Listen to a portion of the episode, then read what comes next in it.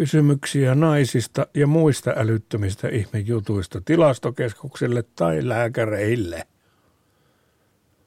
Moni miettii erejä mitä on, mutta ei tajua, että välttämättä ei tarttisi olla justiinsa sillä tavalla. Kyseenalaistamis on uudistuksen etuvartio ja sen miekka ja kilpi – ei kun se olikin KGB, joka oli puolueen miekka ja kilpi. Mutta kuitenkin. Edun nimissä tiedustelen siis seuraavaa.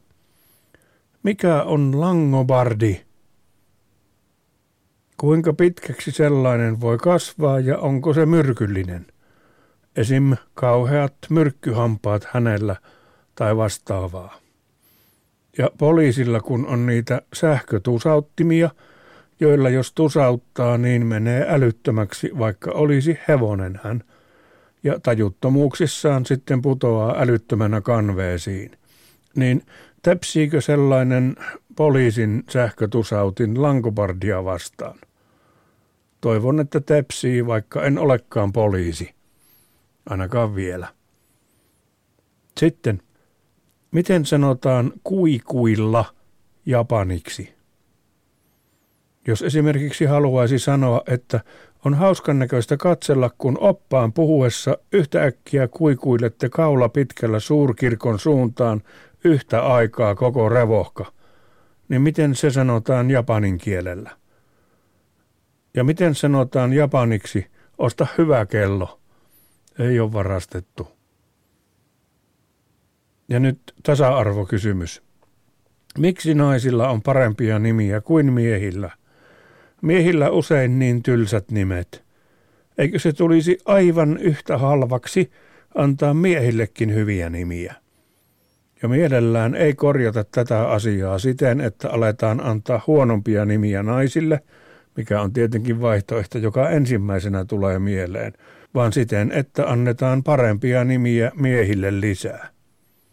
Joutavaa puhua tasa-arvosta, kun ei edes yritetä – Eikä jo riitä, että miehet on rumempia ja karvaisia ja kännissä. Pitääkö vielä olla ikävystyttävät nimetkin niillä? Tai siis meillä. Epikseä on se. Tässä siis kysymyksiä naisista ja muista älyttömistä ihmejutuista tilastokeskukselle tai lääkärille. Ja nyt seuraa kysymys tunkioalalta. Mistä tunkio tulee? Jos joku asia on selvä – se on selviö. Ja jos joku systeemi aidataan, niin eikö se keskellä oleva systeemi sitten ole sen jälkeen aitio? Ja jos joku kohta padataan, niin siihen tulee patio. Tai siis ymmärrätte kuitenkin mitä tarkoitan. Mutta mistä se tunkio tulee?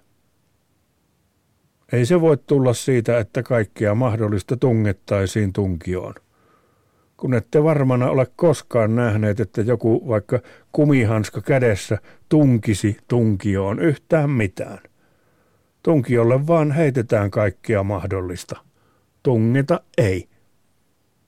Toki jos tunkion rakentaisi vaikka siihen yläkaappiin, joka on vaatekaapin varsinaisen osan yläpuolella, niin sitten joutuisi tunkemaan.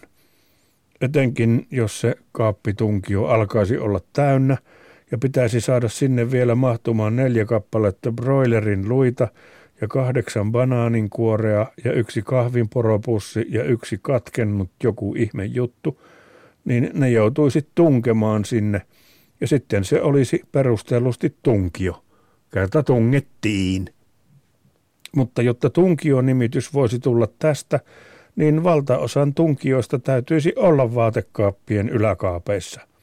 Ja jos maassamme valtaosalla ihmisistä olisi kaappinsa sisällä tunkio, niin joku sen näkisi ja veisi ne mielisairaalaan, että ei ole normaalea tuollainen, että hoitoon. Ja kun 95 prosenttia ihmisistä olisi mielisairaalassa, niin tulisi ennennäkemätön henkilökuntapula mielisairaanhoitoalalle, ja toisaalta kun liki koko väestö olisi sairaslomalla, niin valtion kassa naukuisi tyhjyyttään kuin nälkäinen kissaeläin. Niin on se tunkio asia. Mutta mikäs olikaan seuraava kysymys?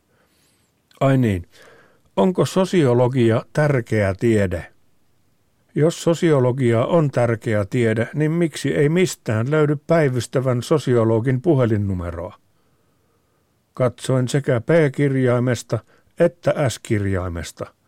Ei ole kummassakaan. Ja jos sosiologia ei ole tärkeä tiede, niin miksi ihmeessä sitä opetetaan? Yliopistot aina sanovat, että on liian vähän rahaa ja tilan ahtaus ja opiskelijat sanovat, että ei ole edullisia harrastus- ja liikuntamahdollisuuksia, niin että jos sosiologian huoneet yliopistolla saataisiin tyhjäksi, kun se ei ole tärkeä tiede, niin yhteen huoneeseen voisi saada koronapelin ja vaikka semmoisen jutun, jota poljetaan niin kuin urkujen palkeita, että tulisi hikisille. Ja toisessa entisessä sosiologian huoneessa Voisi olla vaikka lihansyöjä kasveja, kerta ne ovat kiinnostavampia kuin joku typerä palmu, joka näyttää aina samalta. Ja sitä paitsi ne lihansyöjä kasvit söisi pois ne pikkukärpäset, joita tulee hedelmien mukana loppukesästä ja alkusyksystä. Eli justiinsa näihin aikoihin. Mistä nekin kärpäset tulee ja mikä on niiden tarkoitus, sanokapa se. Luulisi, että hedelmäyhtiöillä, jotka koettavat karsia kustannuksia, olisi muutakin tekemistä kuin sujauttaa pikkukärpäsiä hedelmiin ihmisten ja ihmisetärten kiusaksi. Kyllä minä hyvän pilan ymmärrän siinä, missä joku muukin, mutta tuo menee jo riesan puolelle yli hyvän maun rajan. Aivan kuin on ihan ok, jos joku laittaa pierutyynyn johonkin, vaikka työpaikan kahvihuoneessa tuolille istuin pehmikkeen alle – mutta ei sitä kyllä fiksu laita pierutyynyä kirkon penkkiin eikä jonnekin, missä on kipeitä tai huolestuneita ihmisiä, vaikka terveyskeskuksen penkille tai esim. pelastusveneeseen. Tässä siis kysymyksiä naisista ja muista älyttömistä ihmejutuista tilastokeskukselle tai lääkäreille. Ja nyt kysymys naisten aivon logiikasta. Oli videoita, joissa oli jotain pörriäisiä, ja nainen säikähti niitä ja rääkäisi ja juoksi. Tai siis oli useampi video ja aina eri nainen niissä. En tiedä, oliko pörriäiset samat vai erit.